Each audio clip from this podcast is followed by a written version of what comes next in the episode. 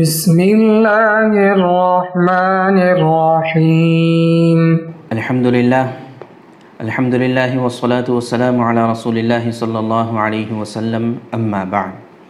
محترم سامعین و ناظرین، السلام علیکم ورحمۃ اللہ وبرکاتہ۔ جیسے کہ آپ جانتے ہیں کہ پچھلے قسط میں ہم نے پیغام قرآن کے نام سے ایک سلسلہ وار قسط شروع کی تھی، اور اس میں قرآن کا تعارف اور قرآن سے متعلق تمام ضروری چیزیں آپ کے سامنے پیش کی تھیں۔ اب ہم چاہتے ہیں کہ قرآن کریم کو سمجھنا یہ خود اللہ تبارک و تعالیٰ کا حکم ہے، اور قرآن نے اس کا کئی جگہ پر ذکر کیا ہے۔ تو آئیے قرآن کو سمجھنے کے لیے، قرآن میں بہت سارے مضامین ہیں، لیکن قرآن کے اندر ایک بہت ہی اہم چیز ہے، وہ ہے واقعات اور قصے۔ بعض علماء کی تحقیق کے مطابق ایک تہائی قرآن میں اللہ تبارک تعالیٰ نے واقعات اور قصے بیان فرمائے ہیں۔ تو آج سے ہم شروع کر رہے ہیں قصص القرآن، یعنی قرآنی قصے۔ تو آئیے سب سے پہلے ہم قرآن میں موجود قصوں کے مقاصد اور اس کے عناصر کیا ہے، اس کو جاننے کی کوشش کرتے ہیں۔ قرآن کریم کا ایک تہائی حصہ قصوں پر اور واقعات پر مشتمل ہے، اور عام طور سے قرآن کریم نے چار قسم کے واقعات کو بیان فرمایا ہے۔ ایک تو پچھلے انبیاء کرام علیہم الصلاۃ والسلام کے واقعات کو بیان فرمایا، جیسے کہ حضرت آدم علیہ السلام کا، حضرت موسیٰ علیہ السلام وغیرہ کا قصہ۔ دوسرے نمبر پر قرآن نے پچھلی امتوں کے قصے بیان کیے ہیں، جیسے قوم عاد، قوم سمود، فرعون وغیرہ کے قصے اللہ تبارک تعالیٰ نے بیان فرمائے ہیں۔ تیسرے نمبر پر پچھلی قوموں کے بعض افراد کے قصے اللہ تعالیٰ نے بیان کیے، جیسے کہ حضرت لقمان کا قصہ، اصحاب کہف کا قصہ، حضرت ذوالقرنین کا قصہ وغیرہ۔ اور چوتھے نمبر پر قرآن کریم نے اللہ کے نبی صلی اللہ علیہ وسلم کی سیرت اور ذاتی زندگی سے متعلق قصے بیان فرمائے ہیں، جیسے کہ غزوہ بدر، غزوہ احد وغیرہ کے قصے قرآن میں موجود ہیں۔ سب سے پہلے ہم اس بات پر غور کرتے ہیں کہ قرآن کریم نے یہ قصے کیوں بیان کیے ہیں۔ ویسے نفسیاتی اعتبار سے اگر دیکھا جائے تو قصے، واقعات اور حکایات یہ انسان کے اوپر بہت ہی گہرا اور اچھا اثر ڈالتے ہیں۔ اس وجہ سے قرآن کریم نے انسانی نفسیات اور سائیکولوجی کو سامنے رکھتے ہوئے بہت سارے قصے بیان کیے ہیں۔ لیکن آئیے ہم دیکھتے ہیں کہ قرآن کریم نے خود ان قصوں کے بیان کرنے کے کیا مقاصد بیان کیے ہیں۔ چنانچہ قصے بیان کرنے کا سب سے پہلا مقصد خود قرآن نے بیان کیا ہے، وہ ہے توحید باری تعالیٰ کو ثابت کرنا، یعنی ان قصوں کے ذریعے سے اللہ تبارک تعالیٰ نے اپنے ایک ہونے کو اور توحید کو ثابت فرمایا ہے۔ چنانچہ اللہ تبارک تعالیٰ خود ارشاد فرماتے ہیں کہ ان ھذا لہو القصص الحق وما من الہ الا اللہ وان اللہ لہو العزیز الحکیم۔ دوسرا مقصد ہے عقیدہ آخرت کو ثابت کرنا، کہ بعض واقعات کے ذریعے سے اللہ تبارک تعالیٰ نے انسانوں کو یہ سمجھایا ہے کہ آخرت بھی ایک برحق چیز ہے، اور مرنے کے بعد بھی دوبارہ زندہ کیا جانا ہے۔ چنانچہ تیسرے پارے میں سورہ بقرہ میں اللہ تبارک تعالیٰ نے ابراہیم علیہ الصلاۃ والسلام کا ایک واقعہ ذکر فرمایا ہے۔ ایک بادشاہ کے ساتھ مناظرہ ہوا تھا، اور وہاں پر ابراہیم علیہ الصلاۃ والسلام نے اس بادشاہ کو عقلی طور پر بتلا دیا کہ زندگی اور موت سارا کے سارا اللہ تبارک تعالیٰ کا بنایا ہوا نظام ہے۔ تیسرا مقصد ہے ان واقعات کے ذریعے سے اللہ تبارک تعالیٰ اپنی قدرت کاملہ کا اظہار کرنا چاہتے ہیں۔ چنانچہ اللہ تبارک تعالیٰ نے قرآن کریم میں حضرت آدم اور حضرت عیسیٰ علی نبینا علیہ الصلاۃ والسلام ان کے قصے بیان فرمائے کہ ان دونوں کو اللہ تبارک تعالیٰ نے بغیر باپ کے پیدا کیا۔ آدم علیہ السلام کو بغیر ماں اور باپ کے، اور عیسیٰ علیہ السلام کو بغیر باپ کے پیدا کیا۔ اس کے ذریعے سے اپنے قدرت کاملہ کا اللہ تبارک تعالیٰ اظہار فرماتے ہیں۔ چوتھا مقصد ہے رسول اللہ صلی اللہ علیہ وسلم کو اور ایمان والوں کو تسلی دینا کہ جو بھی حالات اور مصیبتیں آتی ہیں اس پر ان واقعات کے ذریعے سے تسلی ملتی ہے۔ چنانچہ خود اللہ تبارک تعالیٰ کا ارشاد ہے وَكُلًّا نَقُصُّ عَلَيْكَ مِنْ أَنْبَاءِ الرُّسُلِ مَا نُثَبِّتُ بِهِ فُؤَادَكَ وَجَاءَكَ فِي هَذِهِ الْحَقِّ وَمَوْعِظَةٌ وَذِكْرَى لِلْمُؤْمِنِينَ۔ پانچواں مقصد ہے رسول اللہ صلی اللہ علیہ وسلم کی نبوت اور رسالت کی صداقت کو اور اس کی حقانیت کو بتلانا۔ چنانچہ اللہ تعالیٰ کا ارشاد ہے تِلْكَ مِنْ أَنْبَاءِ الْغَيْبِ نُوحِيهَا إِلَيْكَ ما كنت تعلمها انت ولا قومك من قبل هذا فاصبر ان العاقبۃ للمتقین، کہ یہ پچھلے قوموں کے واقعات ہم تمہیں بتا رہے ہیں، یہ سارے کے سارے غیب کی چیزیں ہیں، ان باتوں کا علم نہ آپ کو تھا نہ آپ کی قوم کو تھا۔ تو اس کے ذریعے سے آپ صلی اللہ علیہ وسلم کی سچائی کو بتلانا مقصود ہے۔ چھٹا مقصد ہے کہ انبیاء کرام علیہم الصلاۃ والسلام نے اپنے قوموں کو کس انداز میں اور کس چیز کی دعوت دی، اس کو بتلانے کے لیے ڈھیر سارے قصے اللہ تعالیٰ نے قرآن کریم میں بیان کیے۔ قوم عاد کے، قوم سمود کے، قوم فرعون کے وغیرہ بے شمار قصے اس مقصد کے لیے بیان کیے گئے ہیں۔ ساتواں مقصد یہ ہے کہ تمام انبیاء کرام علیہم الصلاۃ والسلام کی دعوت میں یکسانیت تھی اور تمام نبیوں کی دعوت ایک ہی تھی، وہ تھی لا الہ الا اللہ۔ اس بات کو بتلانے کے لیے اللہ تعالیٰ نے بہت سے قصے بیان کیے ہیں۔ چنانچہ اللہ تعالیٰ کا ارشاد ہے، ان ہذہ امتکم امۃ واحدہ وانا ربکم فاعبدون۔ آٹھواں مقصد یہ ہے کہ اللہ تبارک تعالیٰ نے پچھلی قوموں کے حالات اور واقعات کو بیان کیا تاکہ سنت اللہ کو اور عادت اللہ کو بتلایا جائے، اس امت کو سمجھایا جائے کہ اللہ تبارک تعالیٰ کی یہ عادت مبارکہ ہے کہ نافرمانوں کے ساتھ اللہ تعالیٰ کا یہ معاملہ ہوتا ہے اور فرما برداروں کے ساتھ اللہ تبارک تعالیٰ کا یہ معاملہ ہوتا ہے۔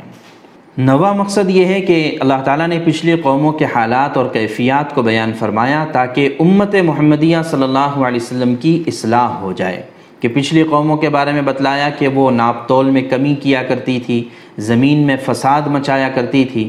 تو مقصد اس کا یہ ہے کہ امت مسلمہ ان برائیوں سے اور ان نافرمانیوں سے اپنے آپ کو بچائے رکھے۔ دسواں مقصد یہ ہے کہ ایمان والوں کے لیے اور عقل مندوں کے لیے ان قرآنی قصوں میں بے شمار عبرتیں اور بے شمار نصیحتیں ہیں۔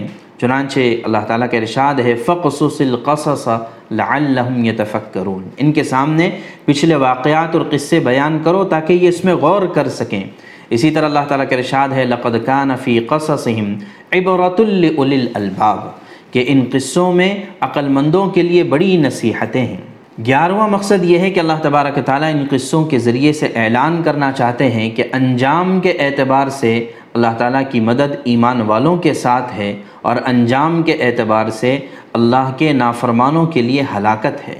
چنانچہ اللہ تعالیٰ کے ارشاد ہے، اِنَّا لَنَنْصُرُ رُسُلَنَا وَالَّذِينَ آمَنُوا فِي الْحَيَاةِ الدُّنْيَا وَيَوْمَ يَقُومُ الْأَشْهَادُ۔ اور بارہواں مقصد یہ ہے کہ اللہ تبارک تعالیٰ بعض قصوں کے ذریعے سے انسانوں کو بتلانا چاہتے ہیں کہ شیطانی چالوں سے کیسے بچا جا سکتا ہے۔ چنانچہ خود ابلیس کا اور شیطان کا قصہ اللہ تعالیٰ نے قرآن میں بہت سی جگہوں پر بیان کیا اور اس کا مقصد ایک جگہ پر بتایا تاکہ شیطانی چالوں سے انسان بچ سکے۔ اللہ تعالیٰ کا ارشاد ہے، قَالَ فَبِمَا أَغْوَيْتَنِي لَأَقْعُدَنَّ لَهُمْ صِرَاطَكَ الْمُسْتَقِيمَ ثُمَّ لَآتِيَنَّهُمْ مِنْ بَيْنِ أَيْدِيهِمْ وَمِنْ خَلْفِهِمْ وَعَنْ أَيْمَانِهِمْ وَعَنْ شَمَائِلِهِمْ وَلَا تَجِدُ أَكْثَرَهُمْ شَاكِرِينَ، کہ شیطان نے خود بتایا کہ جب اس کو اللہ تبارک تعالیٰ نے اپنے دربار سے نکال دیا، اس پر لعنت بھیج دی، تو اس نے کہا کہ میں انسانوں کو بہکاؤں گا، سامنے سے آ کر بھی، پیچھے سے آ کر بھی، دائیں طرف سے بھی اور بائیں طرف سے بھی۔ تو شیطانی چالوں کا اندازہ ہو جاتا ہے اس قصے کے ذریعے سے۔ قرآن کریم نے بے شمار قصے بیان کیے ہیں، البتہ قرآن کریم کے قصہ بیان کرنے کا ایک مخصوص انداز ہوتا ہے۔ چنانچہ قرآن کریم کی قصہ بیانی کی چند خصوصیات ہیں۔ سب سے پہلی خصوصیت یہ ہے کہ پورا کے پورا قصہ سچا ہوتا ہے اور حقیقت پر مبنی ہوتا ہے، اس میں ادھر ادھر کی باتیں یا افسانوی انداز قرآن کریم کا نہیں ہوتا۔ ورنہ دنیا میں بہت سارے لوگ قصے بیان کرتے ہیں، بہت سارے واقعات اور حالات بیان کیے جاتے ہیں، لیکن اس میں افسانوی انداز ہوتا ہے۔ جیسے مثال کے طور پر ابھی بہت ہی زیادہ معروف اور چرچے میں ہیں ارطغرل سیریز کے سلسلے میں، کہ پانچ سیزنز اس کے بن گئے ہیں۔ خود پروڈیوسر کا کہنا ہے کہ تاریخی اعتبار سے ہمارے پاس صرف دو یا تین صفحے کا مواد تھا اور ہم نے اس کو پھیلا کر پانچ سیریز بنا دی۔ تو قرآن کریم کا انداز یہ ہے کہ جو صحیح اور سچا واقعہ ہے اس کو بیان کرتا ہے، اس میں افسانویت یا اس میں فکشن کسی طرح سے نہیں ہوتا۔ دوسری قرآن کی خصوصیت یہ ہے کہ قرآن پورا قصہ ایک ہی جگہ پر بیان نہیں کرتا، بلکہ ہر موقع پر جس قصے کے جس حصے کی ضرورت ہے اس کو بیان کرتا ہے تاکہ اس موقع کی عبرت اور نصیحت حاصل ہو سکے اور باقی قصہ معلوم کرنے کا شوق بھی باقی رہ سکے، تو اس لیے قرآن یہ انداز اپناتا ہے۔ البتہ اس میں استثناء ہے یوسف علیہ الصلاۃ والسلام کے قصے کا کہ اللہ تبارک تعالیٰ نے یوسف علیہ السلام کے قصے کو ایک ہی جگہ پر سورہ یوسف میں پوری تفصیل کے ساتھ بیان کر دیا ہے، اس کے علاوہ اور کہیں بھی نہیں بیان کیا۔ ممکن ہے اس کے پیچھے حکمت یہ ہو کہ اگر قصہ بیان بھی کرنا ہے تو قصہ بیانی حقیقت پر مبنی ہونی چاہیے، افسانہ اور فکشن پر نہیں ہونی چاہیے۔ تیسری خصوصیت یہ ہے کہ قرآن قوموں کے قصے جب بیان کرتا ہے تو ان کی اچھائیوں کو بھی بیان کرتا ہے اور برے قصوں کو بھی بیان کرتا ہے تاکہ عبرت حاصل کرنا آسان ہو جائے کہ اچھائی کا انجام کیا ہوا تھا اور برائی کی سزا کیا ملی تھی۔ چوتھی خصوصیت یہ ہے کہ قرآن ایک ہی قصے کو کئی مرتبہ ذکر کرتا ہے، کئی مرتبہ بیان کرتا ہے، جیسے موسیٰ علیہ الصلاۃ والسلام کا قصہ تقریباً قرآن کے اٹھائیس پاروں میں موجود ہے۔ اس کی وجہ یہ ہے تاکہ ان قصوں سے جو نصیحت اور عبرت حاصل ہو رہی ہے وہ آدمی کے ذہن میں راسخ ہو جائے اور اس کے دل و دماغ میں بیٹھ جائے۔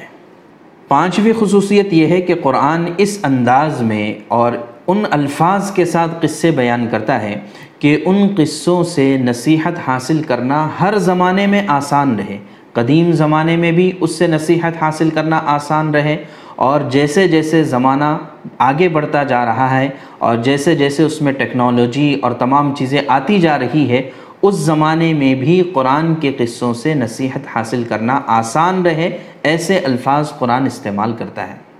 قرآن کریم میں جتنے قصے بیان کیے گئے ہیں اس کے عناصر بھی مختلف ہیں، یعنی بعض قصے ایسے ہیں جو شخصیات پر مبنی ہیں کہ بعض شخصیات کے بارے میں، بعض لوگوں کے بارے میں قرآن نے قصے بیان کیے۔ پھر جو ہے وہ شخصیات کبھی انسانی شخصیات بھی ہو سکتی ہے، غیر انسانی شخصیات بھی ہو سکتی ہے۔ انسانی شخصیات جیسے انبیاء کرام علیہم الصلاۃ والسلام کے قصے بیان کیے، اسی طرح غیر انبیاء کے قصے بھی بیان کیے، حضرت لقمان، حضرت ذوالقرنین، فرعون کے ایمان والے درباری کا قصہ، اور تیسرے نمبر پر نافرمان لوگوں کے قصے بھی قرآن نے بیان کیے جیسے فرعون، حامان وغیرہ۔ انسانوں کے علاوہ کے قصے بھی قرآن کریم میں موجود ہیں جیسے کہ ملائکہ اور فرشتوں کے واقعات موجود ہیں، جنات کے واقعات قرآن میں موجود ہے، شہد کی مکھی کا واقعہ موجود ہے، ہدہد پرندے کا ذکر موجود ہے، چونٹی کا قصہ قرآن میں موجود ہے، یہاں تک کہ شیطان کا قصہ بھی قرآن میں موجود ہے۔ تو یہ قرآن کریم کے قصوں کے عناصر ہے، انسانی عناصر بھی ہیں، غیر انسانی عناصر کو بھی قرآن میں بیان کیا ہے۔ اب آئیے، جب ہم نے یہ اعلان کیا ہے کہ ہم قرآنی قصوں کو بیان کریں گے تو ہم سب سے پہلے برکت حاصل کرنے کی نیت سے انبیاء کرام علیہم الصلاۃ والسلام کے قصوں کو بیان کریں گے۔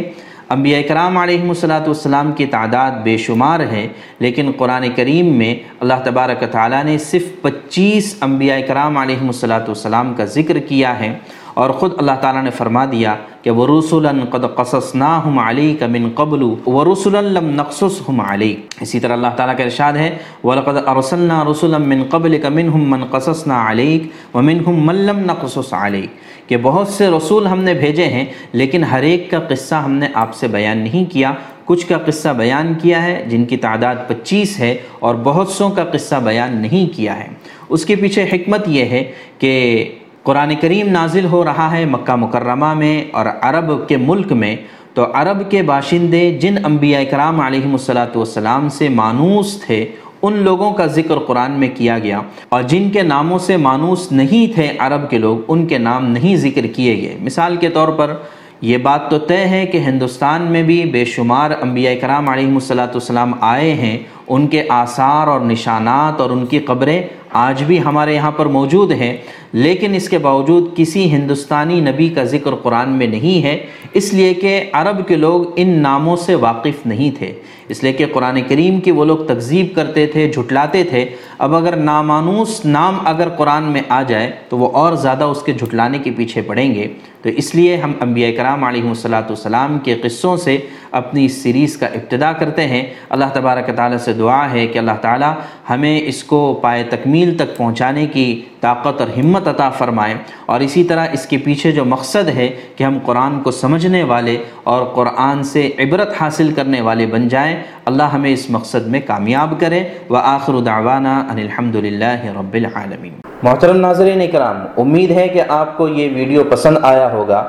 اگر آپ کو یہ ویڈیو پسند آیا ہے تو آپ اس کو ضرور آگے شیئر کیجئے، اس لیے کہ علم کی بات کو آگے شیئر کرنا صدقہ جاریہ ہے۔ لیکن یہ یاد رکھیں کہ انٹرنیٹ کا صحیح استعمال کرنا بھی ہماری ذمہ داری ہے، ورنہ کہیں ہم انٹرنیٹ کے ذریعے سے کسی غلط راستے پڑ نہ پڑ جائے۔ امید ہے کہ آپ اس کو یاد رکھیں۔